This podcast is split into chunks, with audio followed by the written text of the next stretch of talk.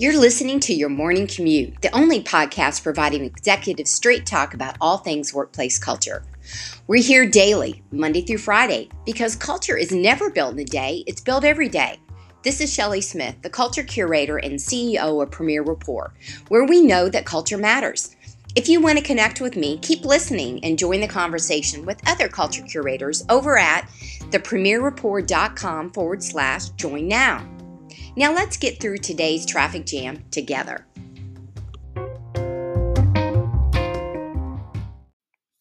Today in the morning commute, I cannot help to not talk about employer retention over the great resignation.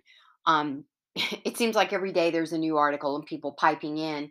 And it's not that I feel obligated to pipe in, but I do.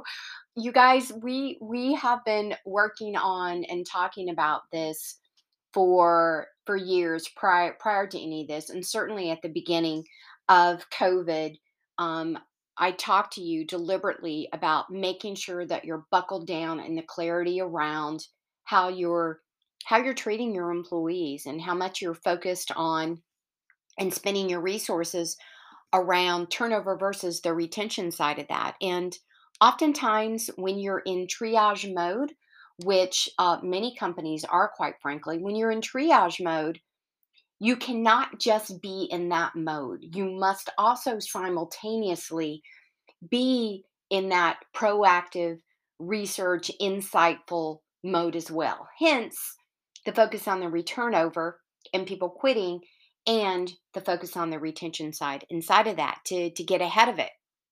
And so it's definitely the biggest urgent concern that are on, if not most, certainly all leaders um, literally across the world right now. And it's no shock that the employee retention side is now topping the list.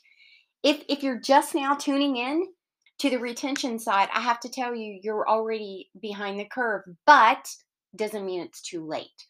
There, too late is only when you never, ever, ever address it and you never turn into uh, facing that reality. So, some of the things that are related to the resignation side as well as the retention side is the lack of flexibility or the quality of life and the well being uh, focus itself. The fatigue and the burnout, that's another ongoing every single day. We're hearing more and more and more on the mental uh, wellness side hearing more about it because people are talking about it. It's not like pop, poof, it all of a sudden happened. You know, it's always been there. It's been intensified, and now people are actually talking about it. But the bigger issue, you guys, is poor management. Um, you know, the decision to leave organizations is absolutely a direct result of employers treating employees poorly on the onset throughout not only the pandemic but you know prior things as well. It's just the pandemic has exposed a multitude of things that were not going right for the employees that are leaving to begin with. But i i don't i i, I talk so much on the turnover side and i and i still have huge focus there.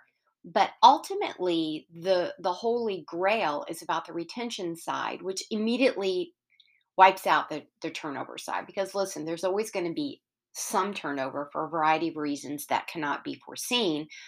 But the masses can absolutely be seen when you focus in on that retention, that retention side of things. So, you know, how are you onboarding? How are you doing the stay interviews? How are you checking in on the team members? How are you providing resources and feedback and support?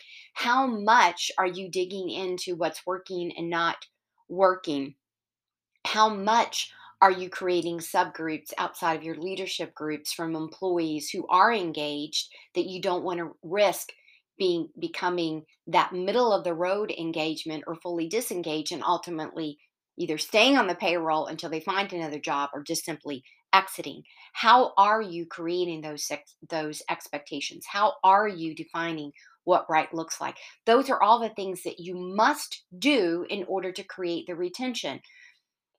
If you're not having those conversations if you're not doing the listening tours if you're not reacting on a proactive nature, why you're in triage mode, I got to tell you guys, I got to be honest, it's not going to get better. It's going to continue to get to get worse and affect the masses in a pandemic inside of your organization.